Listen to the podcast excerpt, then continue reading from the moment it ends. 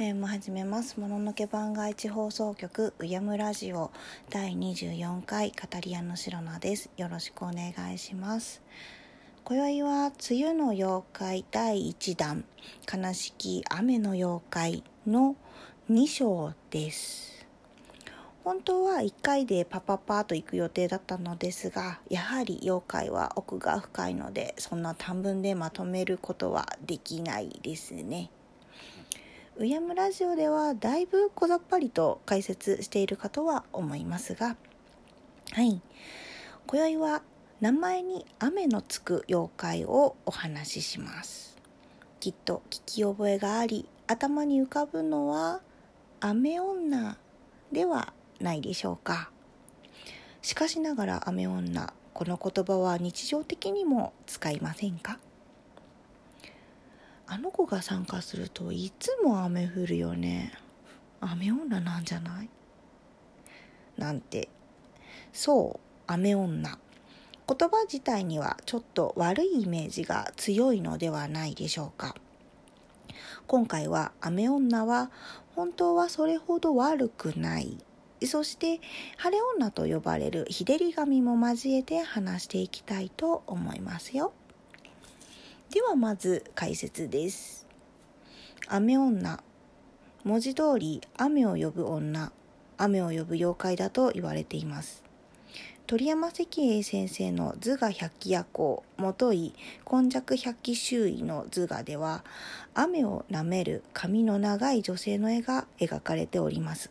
が雨うん。手をなめるようにも見えますね。これに詩解説文が書かれているのですがこれは鳥山先生の詩ではなく宗玉さんの詩です。内容は男女の密会遊女との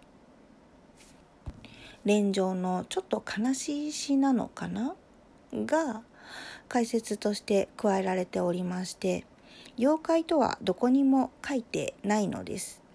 どこにもこれぞ雨の妖怪的な文句は含まれておりません。なのでこれは妖怪ではないのではないかという説があったりもするのですがならなぜ百鬼夜行図に含まれているのか。まあ鳥山先生も妖怪以外の絵を描いていたでしょうしその別口の女性の絵だったにもかかわらずそれっぽく見えたから妖怪の項目に含まれてしまったのかという考えもありますがこれを踏まえ今でも雨女という言葉が日常的に使われ続けているこの事実から雨女とは雨を呼ぶ力を持つ人のことを指す。これを特殊能力的な恐怖を感じていたのだとしたら妖怪的なものと見られても仕方なかった時代があったのではないでしょうか。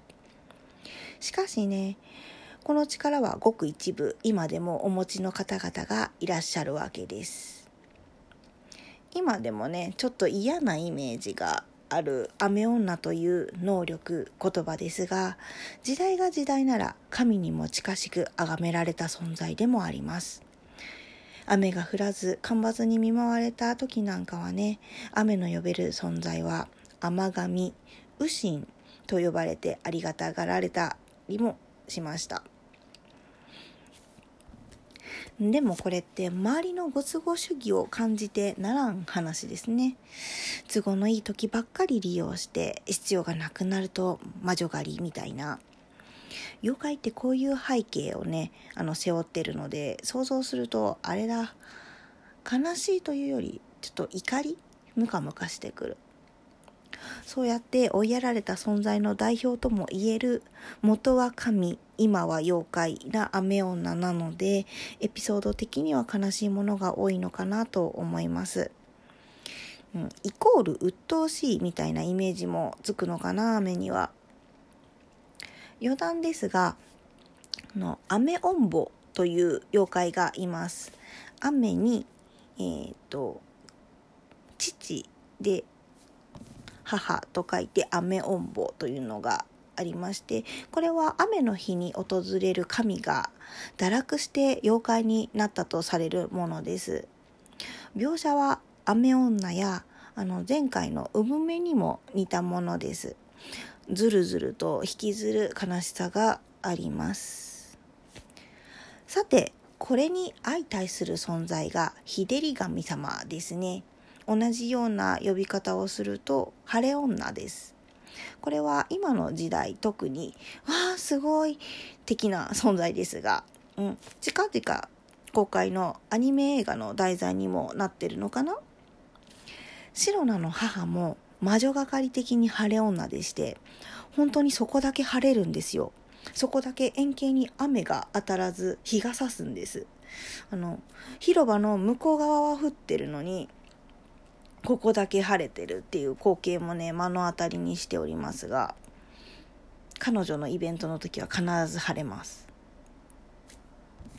そう今でこそイベントに重宝されありがたがられる晴れ女ですが元は日照り神とは罰という中国の妖怪で中国圏では干ばつの神ですね。何もかも干からびさしてしまう強烈な日照りのことですが、うん、中国では妖怪とか超常能力のことを神と呼びますね。日本でも八百万の神という考えがありますのでね同じかなと思いますが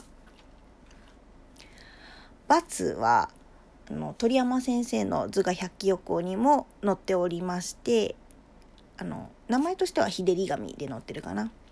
中国の三外教にもともと載ってる妖怪でねこれが文章ではなかなか伝わらん感じのお姿でしてパッと見猿っぽいのですが手足が1本ずつしかなくて頭の上に目がありって書いてあるんですけどこれが1つ目なのかは不明です。シロナが見たのは3つ目で手足が1本ずつじゃなくて腕は2本だけど足がなかったです。はい。そして風のように走る。早いんですよ。実際残像レベルだからうん本当腕何本とか本当はよくわかんない感じなんですけど。これがね地味猛量の類としていわゆる雑魚妖怪扱いをされてましてね。雑魚妖怪って姿が様々というかまとめてそう呼ぶみたいなところがあるので出会う人によって個体差があるのかなとは思います。罰がいるところには雨が降らないと言われています。しかしながら日本では神と呼ばれ神とつけて呼ばれる存在です。どっちもね塩梅よく存在しないと作物も育たないし人間にとってはどっちもうざくて必要な存在といった感じですかね。うん、どっちも本当に神レベル。お天道様というくらいですからね。空のことだけはちょっと人にはねどうしようもないというところですがそれをどうにかしてしまうような存在はやはり妖怪と呼ばれるのでしょうかね。うん、うん、降っても大混乱降らなくても大混乱。きっとこれはたたりだ。なんてね、うん、しかしこれはもう妖怪のせいとかあの妖怪側からしたら巻き込まれるのもごめんというか どっちも自然現象とか言いながら原因を作ったのは人間だからね、うん、自然破壊とかオゾン層どうたらこうたらとかよく知らんけども。しっぺ返しを受けてるだけだからこの緑の星は人間だけのものじゃないから。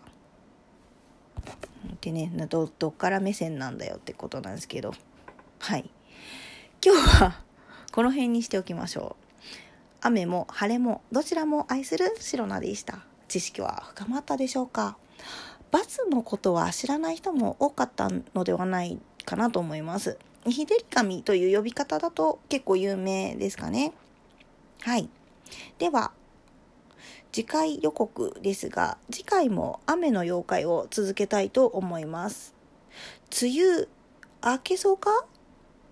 実は雨関連で第3弾まで用意していて総数10の妖怪をご紹介するつもりでしたが、んー夏が来ちゃったらまた来年な感じにしましょうかね。ずっと雨の妖怪ばっかりしてるのもあれですからね。今年の梅雨もなんかしとしとじゃなくて降るときドバーンの雨だから嫌ですね。頭痛くなるし。もうゲリラだからね、あの雨。うん。日本の梅雨戻ってこいな感じですけど。これはねお天道様のサボりな気もしますけどねあの雨量だけ帳尻合わせとくかみたいなだとしたら結構迷惑な話です終わりごめんろうそく消してなかったね。終わり